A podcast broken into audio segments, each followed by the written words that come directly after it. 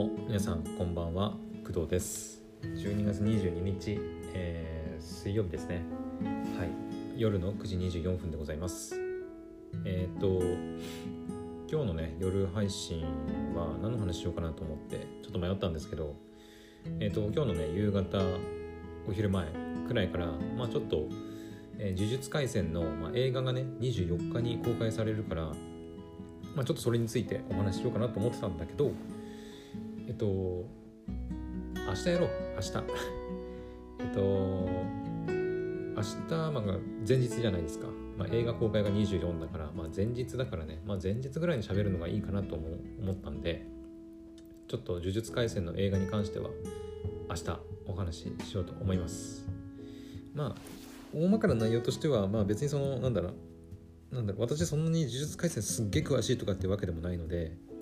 まあどんな感じの映画なのかなっていうのをホームページ見ながらこうダラダラ喋ったりあとはあの実はもう来週見に行こうかなとちょっと思ってて、うん、だからもうその予約もねその配信の中でやっちゃおうかなと思ってます。はい。なので、まあ、その配信をちょっと明日やろうと思うので、はい、ちょっと呪術廻戦のお話は、まあ、明日、まあ、ちょっと朝話すかえーと、明日はねちょっと昼配信はちょっと仕事が入ってるのでちょっと難しいとは思うんですけど、まあ、夕方もしくは夜あたりにできればいいかなと思ってますはいただ予約はね、えっと、現時点ではねまだ予約できる段階ではないんですよ、えっと、もちろん24とか2526はできるんだけど私普通に平日の日にちに日にこう見に行こうかなと思ってるんで、まあ、ちょっと予約できるかどうかはまだ分かんないんですけどとりあえず明日はい、その他もろもろお話ししようかなと思ってます。はい。じゃあ今日の夜は何喋るかっていうと、えっ、ー、と、コロナワクチンの、えっ、ー、と、接種確認アプリっていうのかな。コロナワクチンの、えー、接種、コロナワクチンあるじゃないですか。コロナワクチンを接種したかどうかを確認するための、えスマホ用のアプリっていうのが、はい、なんか出たらしいんですよ。まあ、出たらしいというか出たんですね、えーと、デジタル庁から、はい、あの噂のデジタル噂のデジタル庁、はい、から出てましてそれをあの実際に私も入れてで接種券のあの表示もできるようになったので、まあ、ちょっとその辺について話していこうかなと思います。はいえーと、とまず最初に言っておくと私はもうすでにあのまあ大半の方はもうすでに受けてるかなとは思うんですけど私もすでにコロナワクチンの接種ははい完了し完了っていうか 1, 1回目と2回目はもう完了しています。はい。この辺の話についてはえ、ー、とクドラジでもねちょっといつだったかを忘れたんだけどえ、ー、と、1回目がね8月くらい。確か8月22とかだったかな。確か。で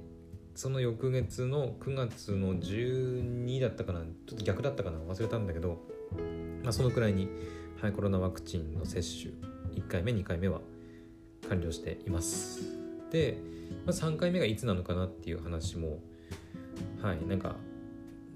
してますねクドラジで。えっ、と3ヶ月じゃない、えっ、と2回目の接種が完了してから、えー、8ヶ月後だったかな。っていうのを考慮すると、まあ、私は5月来年の5月ぐらいかなっていうふうに計算してたんだけどなんかちょっと期間が早まったとかっていうねニュースもなんかちらっと聞いたので6ヶ月後とかになるかもとか聞いてたんでじゃあ3月ぐらいみたいなね話もあその話はしてないけどまあその3回目の接種いつになるのかなっていう話も実はしてたりします。その辺気になる方はそっち聞いてください。はい。でえっ、ー、とまあ9月8月9月ぐらいにまあ接種も終えてるので一応はい。あの接種のなんつうの情報情報？あの接種券接種確認アプリっていうのかな？なんていうアプリ名だったか忘れたんですけど。はい。一応ね今この収録をしている私の iPhone に、はい、アプリが入ってます。でね一応収録しながらもね iPhone 触れるんだけどまあ、触るとまああのホームボタンを押したりするとちょっとノイズが乗ったり iPhone カンカン叩くとちょっと音が乗るんでちょっと今回はあの何も見ずにあの記憶をたどりにしゃあの喋っていくんですけど。はい。えっ、ー、とねまあ入れ方というかうん簡単でめちゃくちゃ簡単でした。あのざっくり言うと。うん。あのそんななんだろう。多分ね5分くらい5分もいらないかな。本当にアプリえー、アプリ検索アプリ検索してもうその接種券を発行するまでそのデジタル接種券っていうのかなを発行するまでほんと5分もかからないぐらいであのあっという間に終わります。ただあのマイナンバーカードがあの必須になるんではいマイナンバーカードを持ってないとあのまず発行できないっていうところに注意した方がいいかなと思います。はい。えー、でまずえー、っとまあ私 iPhone 使ってるのでちょっと Android の方はもしかしたらまたちょっと別になる別というか別の方法になるかもしれないんですけどそこはちょっとご了承ください。はい。iPhone でえっ、と iOS の、えー、アプリを入れる方法をちょっと説明していこうかなと思います。まずねえっ、とまあ iOS ユーザーであればわかると思うんですけどえっ、と標準で入ってる App Store ありますよね。であのアップスターストアをま開いてで、えーと、そこに、まコロナワクチンとか接種アプリとかなんか入れればあのね赤色で赤い、えー、背景に白いなんかロゴマークみたいなのが出てきます。はい。ちょっと名前がねなんだっけな。ちょっと調べようか。デジタル庁で。えっ、ー、とコロナワクチン。接種証明証明アプリか。うーんこれかな？デジタル庁。えっ、ー、とねあこれだ、えー、アプリ名称は新型コロナワクチン接種証明書アプリですね。うん。だからまあコロナワクチン接種とかって入れればまあ出ると思いますね。うん、えー、黒い背景になんかなんだろう白いイラスト、まあ、白と赤ですね。シンプルです。シンプルな、まあ、白と赤だけの、はい、ロゴマーク。ロゴっていうかマークですね。のアプリがあるのではい。まあ Apple、えー、iPhone 使ってる人は、えー、Apple Store あ App Store で Android 使ってる人は、まあ、Google Play からダウンロードすることができます。はい。で今見たら、えーと、デジタル庁のその接種証明書アプリに関する情報に情報のページでもなんかね QR コード書いてあるんで、まあ、そこからあのスマホで読み取ってあの行くこともできるみたいですね。はい。まあ、普通に私はあの iPhone の App Store で、えー、コロナワクチン接種みたいな感じで入れたらまあこれが出てきたんで、まあ、普通にそれをインストールしてはいやりました。うん。うんとねなんだっけなジャなん違う、えー、デジタルエージェンシージャパンだったかな。なんかそんな感じのなんかそのアプリの発行元っていうのかな。制作者の名前が書いてあったような気がします。はい。新型コロナワクチン接種証明書アプリですね。はい。でまずそれを入れます。でそうするとえっ、ー、と入れますよね。入れたらまあアプリ起動します。アプリ起動するとまあいろいろなんかそのあのこのアプリはコロナワクチンの接種証明書アプリですみたいな説明が出てきてこんなことができるんですみたいなやつが出てくるんで、まあ、次次次次ってやっていくとえっ、ー、と、まあ、ホーム画面的なところに確か行ったかな。うん、で、えーと、証明書を、えー、発行するっていうやつをね、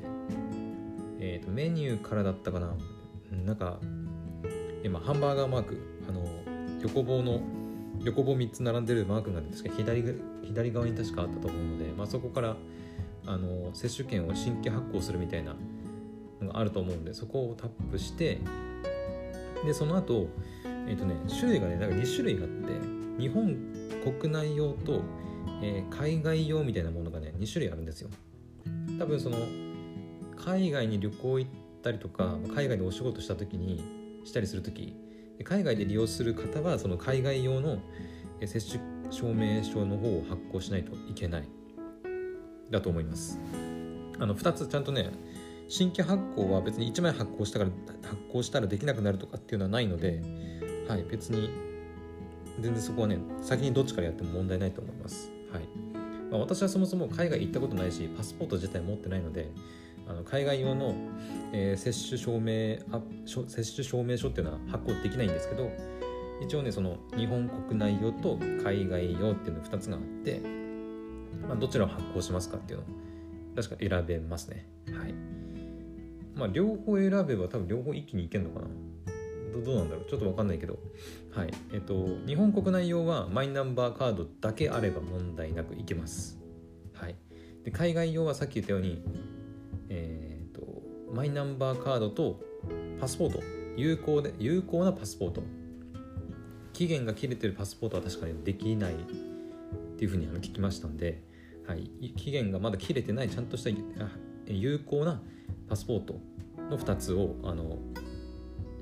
なんだろう読み取って海外用の方は、えー、発行します、まあ、ちょっと私はねさっきも言ったようにあの海外用っていうかパスポート自体持ってないんで発行してないのでその辺のちょっと詳しいことは他の、はい、方の情報をあの参考に発行してみてください。で、まあ、日本国内用の方を説明していくとで日本国内用の方法まあオンにしまあオンっていうかねスイッチみたいになってオンオフオンオフみたいな感じになってて、まあ、オンにして、まあ、次へっていうふうにやるとえっ、ー、とその次にねえっ、ー、とマイナンバーカードの4桁の暗証番号を聞かれますね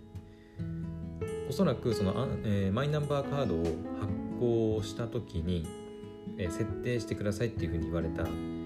4桁の番号があのそれぞれね皆さんあると思うんですけどそれをまず入力します。はい、でそ,、えーとね、そこで注意してほしいのがその後、えー、マイナンバーカードを実際にこう読み取るっていう作業に行くんだけど、え、ー、とうんと読み取る前にその暗証番号入れるじゃないですか。もし間違った暗証番号を入れて、えー、自分のマイナンバーカード読み取ろうとするとまあ、多分失敗すると思うんですよね。まあ当たり前ですけど。うん。ただその読み取りに3回ぐらい失敗するとえっ、ー、とねなんか確かね暗証番号使えなくなるようになっちゃったかな確か。なんかそんなような注意書きもね書いてあったような気がします。そう3回間違えると、まあ、要はロックかかっちゃうみたいな感じで一度ね役所とかに行ってその新あの暗証番号を新しくするとかロックを解除するとかしないとあの使えなくなってしまうんでそこねマジで注意してください。はい。なんかね暗証番号っていくつかあるんだよねそのなんだっけな6桁2つだ4桁2つだったかなちょっと忘れたんだけど。うん。まあ自分でねちょっとその辺は確認してちゃんとどの暗証番号かっていうのをあのちゃんと確認した方がいいと思います。4桁の暗証番号ね。あ4桁の暗証番号。確かね6桁の暗証番号もねなんかねあえっ、ー、とマイナンバーカードは設定してたような気が私はするんだけど。うん。正直自分でもね覚えてないんでちょっとまあメモしてるところがあるんでそれ見ればわかると思うんですけど。はい。あの今回の新型コロナワクチン接種証明書アプリで使う暗証番号は4桁ですね。はい。だからその4桁の暗証番号間違えないように入力してその後、えーと、マイナンバーカードの読み取りに移りますっていうふうになるのでそしたらえっ、ー、とマイナンバーカード自分のねマイナンバーカードを取り出してそのマイナンバーカードをえっ、ー、とね iPhone のね上部っていうのかな。そうあのカメラがついてるあたりのところに、えー、かざすで、えー、うまくマイナンバーカードを読み取ることができればもうそれでほぼ完了であの読み取りが完了するとえっ、ー、と自分のねいろいろ個人情報が出てきます、えー、名前とか住んでる場所だったかな。住所住所とか年齢とか出て出てきたかちょっと忘れたんだけど、うん、なんかいろいろ出てきます。でそれが自分にちゃんと自分のものなのかっていうのをちゃんと確認してね情報が間違ってないのかっていうのを確認してこう次々っていう感じに進めていきます。はい。あ一応言っておくとマイナンバーカードのね、えー、読み取りまあその iPhone でやるじゃないですか、まあ、ちょっと Android の人はちょっとまだちょっと分かんないんだけど iPhone はねこうマイナンバーカード読み取る機能が、あ、るので、まあ、できるんですけどえっ、ー、とねこの読み取りがねあんまりうまくいかない時がある。うん。えっ、ー、と私もねあのー、なんだっけマイナポータルだったかな。とかアクセスしたりするときにたまにこうマイナンバーカードを iPhone で読み取ったりすることがたまにねあのあったりするんだけどうんなんだけどたまにうまく読み取れない時があるから結構辛抱強くね 何回かねうまくできない読み取れない人は何回かそのこうなんだろうマイナンバーカードにこう当てたりでちょっと待ってみたり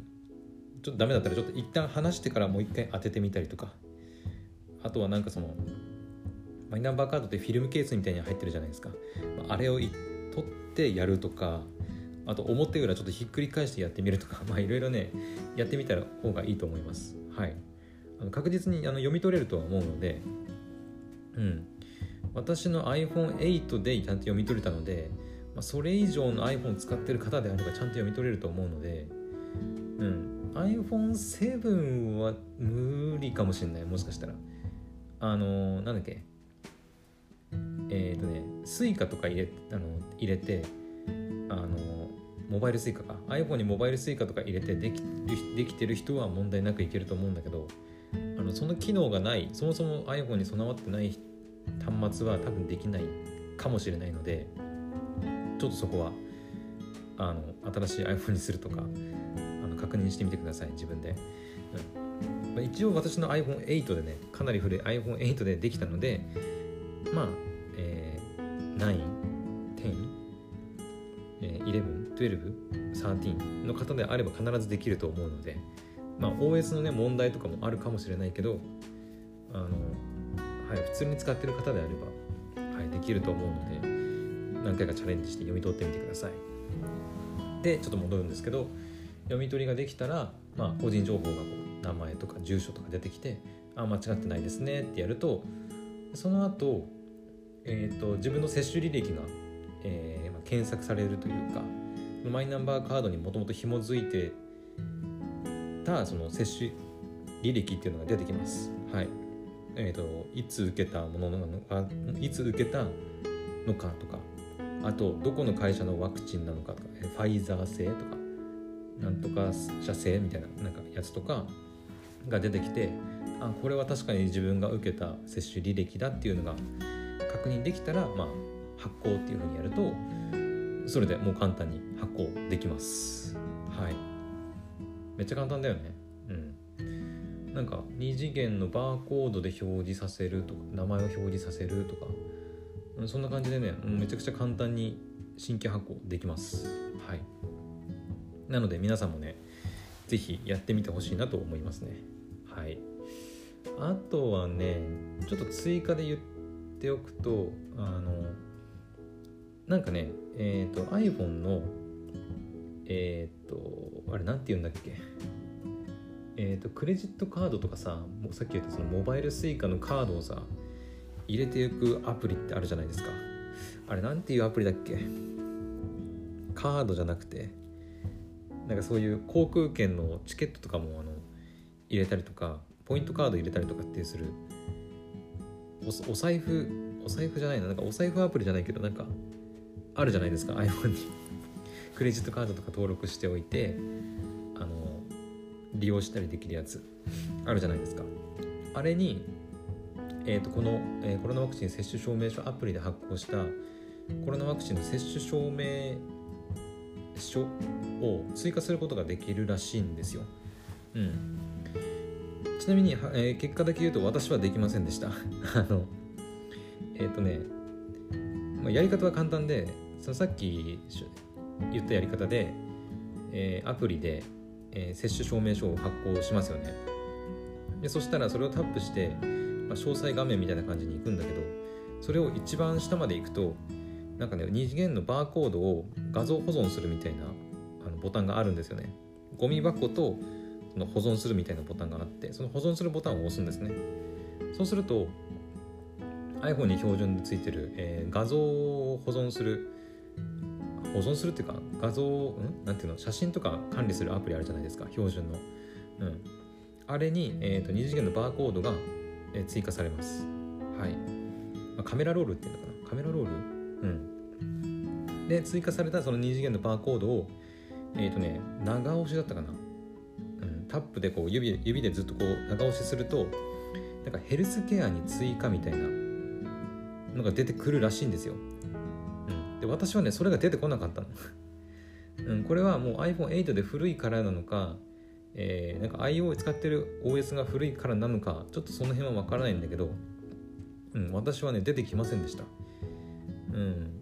なんでか分かんないけど何度もその長押ししたりやってみたんだけどあと他にもなんか他のアプリで開くみたいなボタンあるじゃないですか。それ使ってヘルスケアのアプリ探したりしたんだけどなんか全然出てこないから私はできなかったんだけどなんか一応ねそのバーコード画像に画像として保存されたバーコードを長押しするでヘルスケアに追加するっていうふうにやるとえっとその後ねなんかいろいろなんだっけその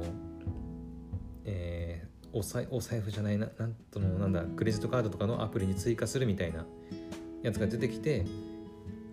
あのポンポンポンってやっていくと,、えー、っと接種証明書がそのお財布お財布アプリじゃねえそれアンドロイドだな。えー、なんだっけちょっと忘れちゃった。はいできるみたいなんでもしねあのクレジットカードとかそのアプあポイントカードとかを管理するアプリで、まあ、ちょっと接種券を表示したいよっていう人は、まあ、そういったやり方もあるらしいのでよければ、はい、やってみてください。はい。まあこのぐらいかな、まあ、ちょっと20分ぐらい長くなっちゃったけど、うんまあ、詳しいこととかもっと分かりやすく知りたいよっていう人はあの、まあ、YouTube とかでねもっと詳しくあの実際にアプリの画面とかやりながら説明してる人もたくさんいるんで、はい、よければその辺をチェックしてみたらいいかなと思います。まあ、とりあえず私のこの配信ではあの新型コロナワクチンの接種証明書アプリがやっと出て使えるようになってでしかもめちゃくちゃ簡単にできるよっていうことだけ分かってればまあいいかなと、はい、思います、うん、あとはねそんななんだろう難しい感じでもないのである程度普段からこうスマホを使ったりとかあとはマイナンバーカードを持ってるような方であればあの何らあの困ることなくそんな難しいことなかったので、はい、こうポンポンポンポンってやっていけば、はい、簡単に発行できるんであの、はい、ぜひやってみてください。私はね一応発行はね、まあ、とりあえず興味本位であデジタル庁ついにアプリ出したかと思って興味本位であのやってみたくらいで正直接種アプリ使う機会あるかなっていう感じはしてて。うん。まあ私もしかしたら知ってる知られてるというかまあなんか皆さんもなんとなく分かってるかと思うんですけど普段からねこう家にいることが多くてそんな外に出かけることないし今の時期もそんな旅行したりとかっていう予定も今のところはねうんない。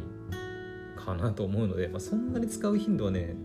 ないと思うんだけどまあ一応入れておいてもしねそのなんか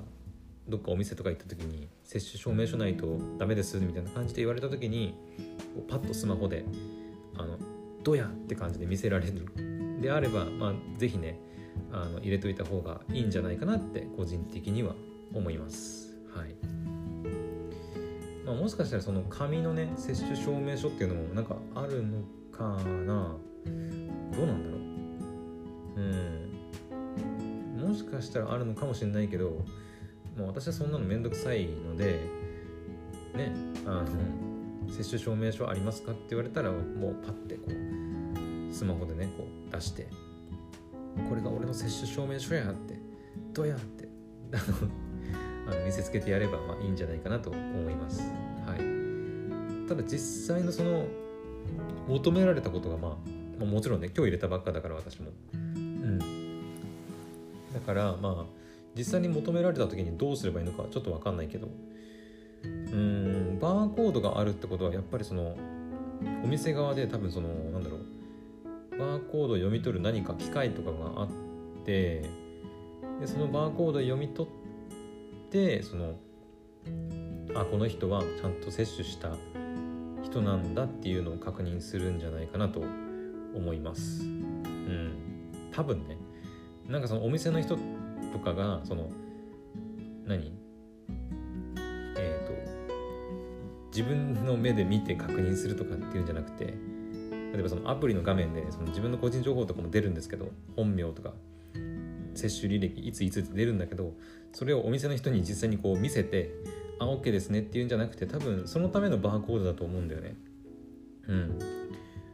なんかそれだったらわざわざバーコードつけてる意味ないがないから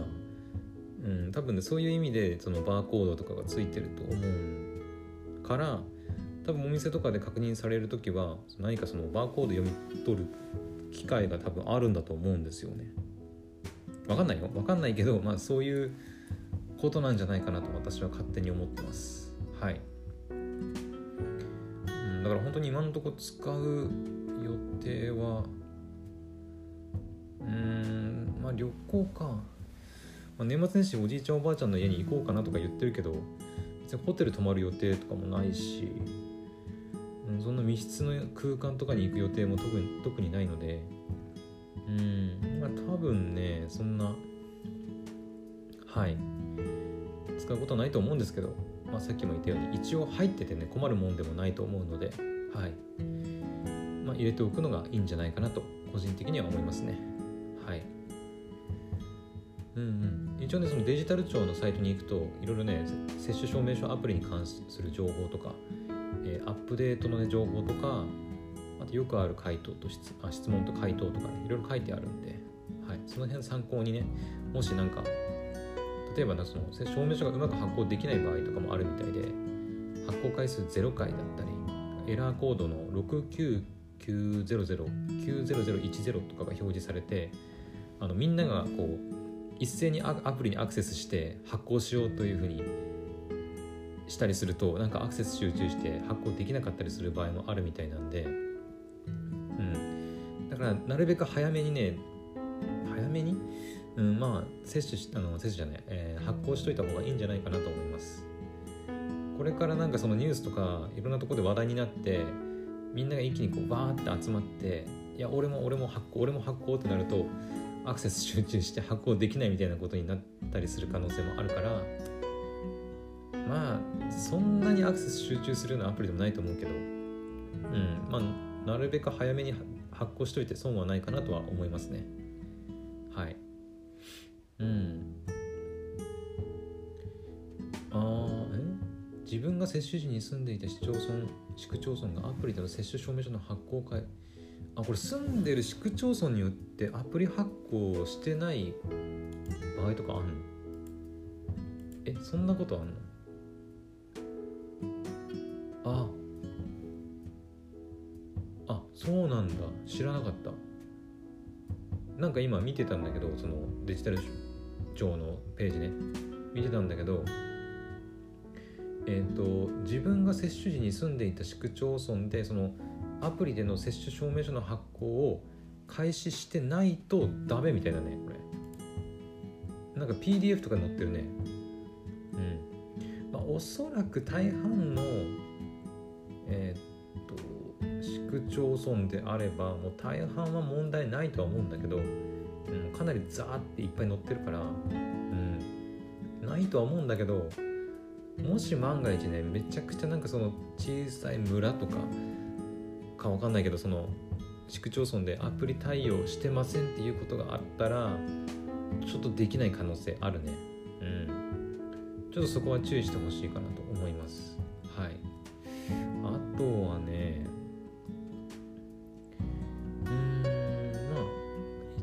が喋ったことも一応書いてありますね。うんえー、読み取り、他のスマートフォン等で、あ、そうそう、なんかね、謎の機能あるんだよね。あ、そういうことかな、もしかして。あのね、読み取り機能っていうのがあるんだよ、バーコード読み取り機能。うん。で、他のスマートフォン等で表示された接種証明書の二次元コードを読み取って内容を確認することができますっていうふうにあるんですね、今ね、見てると。そっか、そういうことか。提示まあ確かにあの情報も出てるからまあさっき言ったようにバーコードを読み取るだけじゃなくて店員さんとかにこれ「はい」って言って見せることもできますよね。私証明ちゃんとあ証明接種しちゃんとしてますっていうふうに見せることもできますよね。それで店員さんが目で見てあ分かりました大丈夫ですっていうふうになる店もあるってことかなもしかしたら。それかそのお店側で用意してるそのスマートフォンかなんかでバーコード表示してくださいって言われたら自分のスマホでバーコード表示してでお店側の、えー、端末そのスマホとかでそのバーコード読み取ってああなるほどちゃんと読み取ってあちゃんとちゃんとした接種証明書ですっていうのが分かればあじゃあどうぞみたいな感じにもなるってことかな。うん、だからその辺のなんかなんだろうお店側のことはちょっと、ね、お店側とかあの読み取り側確認する側の方はちょっと分かんないけど、まあ、そういうこともできるってことだよね。うん、一応ねだからあるんですよ本当に。あの接種証明書のアプリ入れてもらえれば分かるんだけどなぜかね読み取りっていうね機能があるからこれ何に使うんだろうとかって思ってたけど、うん。まあ、そういうことなのかな。はい。うん。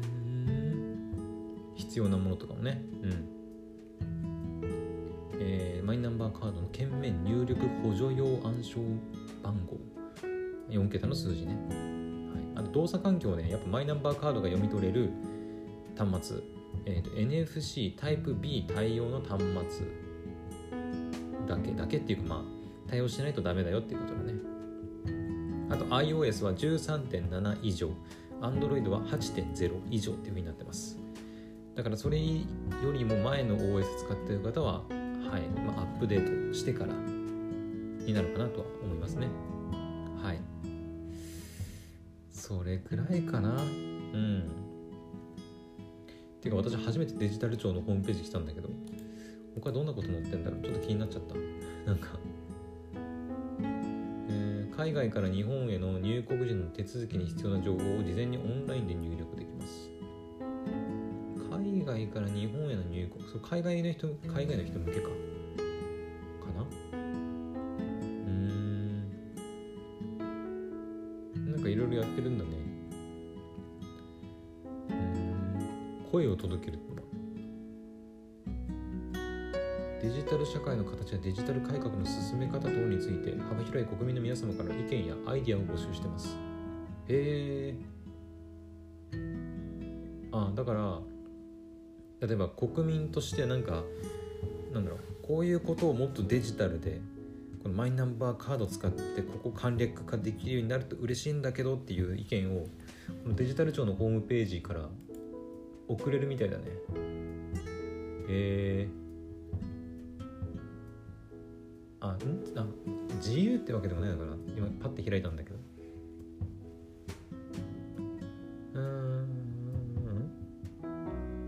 国民向けコミュニティプラットフォームとか。ああるね。デジタル庁のアイデアボックス。へえポリポリ5部ベータ版の外部サイト。E5 部5部って何だろう？ガバメントかな？ガバメントパブリックコメントとか。なんかいろいろねあります。あのまあ今回のそのデジタル接種、えー、新型コロナワクチン接種証明書アプリとは、まあ、直接は関係ないけどもしそのデジタル庁の活動とかに興味ある人は、はい。まあ、このさデジタル庁のページからねいろいろ意見出すこともできるみたいなんで、うん、出してみたら面白いんじゃないかなと思いますね。ちょっと私もちょっとまた後でなんかもうちょっと詳しく調べてねいろいろマイナンバーカードとかさ例えばなんだろう。今進んでるって聞いてるのはその、えー、マイナンバーカードとえー、運転免許証を一体化するみたいな情報とかもねこう聞いたりすることがあるからだからそんな感じでこうマイナンバーカードと何かをこう紐付ける。いやこれ紐付けてほしいんだけどとかさ。あるかな？なんかなんだろう。まあたくさんあるけどね。それこそあのなんか税の証明書とかもさわざわざ役所に行って取りに行かなきゃあかんのかよみたいな。マイナンバーカードあるんだったらコンビニとかでもなんか発行できるようにしてくれよみたいなとか思ったりするけどね。うん。まあ住民票とかは今もできるけど結構その住んでる市区町村によってはできなかったりとかさ。うんなんか税の証明できないとかあったりするから、まあ、その辺で何とかしてほしいなって思ったり私はしてます。はい。だからそういうのをこのデジタル庁のページからまあなんか送ればもしかしたらなんかデジタル庁の人があそういう意見あるんだっていうふうに参考にして考えてくれるかもしれませんね。はい。まあ、ちょっと話がそれたんですけどえー新型コロナワクチンの接種証明書アプリがはい。えっ、とねまあリリースはね20日の時点で出たのかな？うん。 App Store と Google プレイで出てたらしいんではい。でお、えー iOS 版の接種証明書アプリはまあ今日ですね、本当水曜日、22日水曜日にバージョン1.0.4が公開されたりとか、はい、してるみたいなんで、はい、よければ、皆さんもダウンロード、インストールして、えーコロナワクチンの接種証明書、デジタル証明書かな、を、えー発行してみてはいかがでしょうか。はい。まあ、一応ね、あのー説明欄にもね、あの接種証明書アプリページデジタル庁の接種証明書アプリのページ一応載せておくのでもし気になる方はそちら踏んで確認してみてください。はいというわけで今日の夜の配信は以上となります。それではまた明日の配信でお会いしましょう。おやすみなさい。バイバイ。